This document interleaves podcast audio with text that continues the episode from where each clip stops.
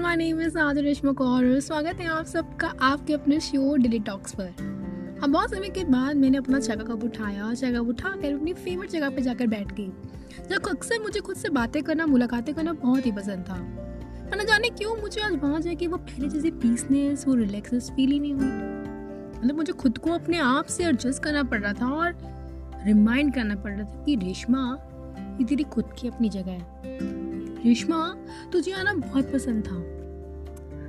शायद मेरे वो पहले साथी जो मेरे साथ हुआ करते थे, बचपन से लेकर अब तक उन्होंने मुझे मोटिवेट किया, मुझे आपसे बातें करने के लिए उन्होंने आइडियाज़ दिए। वो अपना स्तर जड़ से को बैठे थे। तो मेरे दिमाग की घंटी बजे कि हमारे साथ भी तो डेली डेली लाइफ में ये सब भी तो होता है। मतलब अगर हमारी लाइफ में स्लाइटली सा चेंज आ जाता है या सामने वाले की लाइफ स्टाइल हल्की से बदल जाती है तो कितना बड़ा स्यापा नहीं खड़ा हो जाता?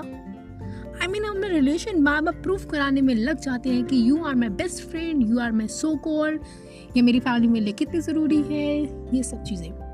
बकायदा हम ये नहीं बताते कि हमें क्या नया लग रहा है, क्या बगाना सा लग रहा है, बस हम उस रिलेशनशिप में अपने आप को एडजस्ट करना शुरू कर देते हैं। और नतीजा क्या होता है?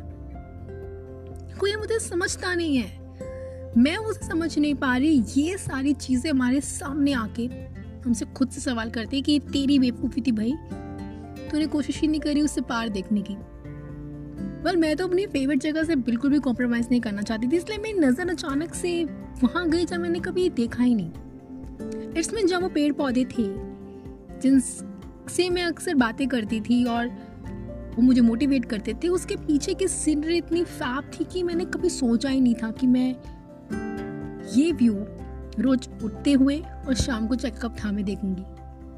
और मुझे लग रहा था कि वो व्यू वो नेचर मुझे नया आइडियाज़ दे रहे हैं। मुझे मेरे कंफर्ट जोन से बाहर निकालने की कोशिश कर रहे हैं। मुझे वो नए स्किल्स प्रोवाइड कर रहे हैं तो मैं राइटिंग के अंदर यूज़ कर सकती थी। एक फ्रेशनेस मुझे बेगानी लग रही थी बट मेरे खुद के लिए अच्छी थी।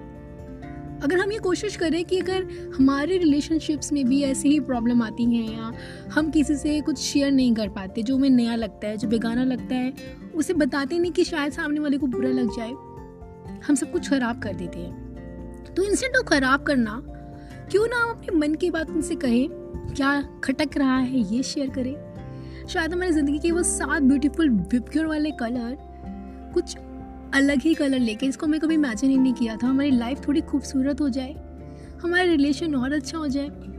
नहीं? शायद हाँ। इसलिए कोशिश कीजिए, अगर ऐसा कुछ हुआ है या आपको फील हो रहा है या आगे लाइफ में सिचुएशन ना आए तो आए तो आप क्या करें?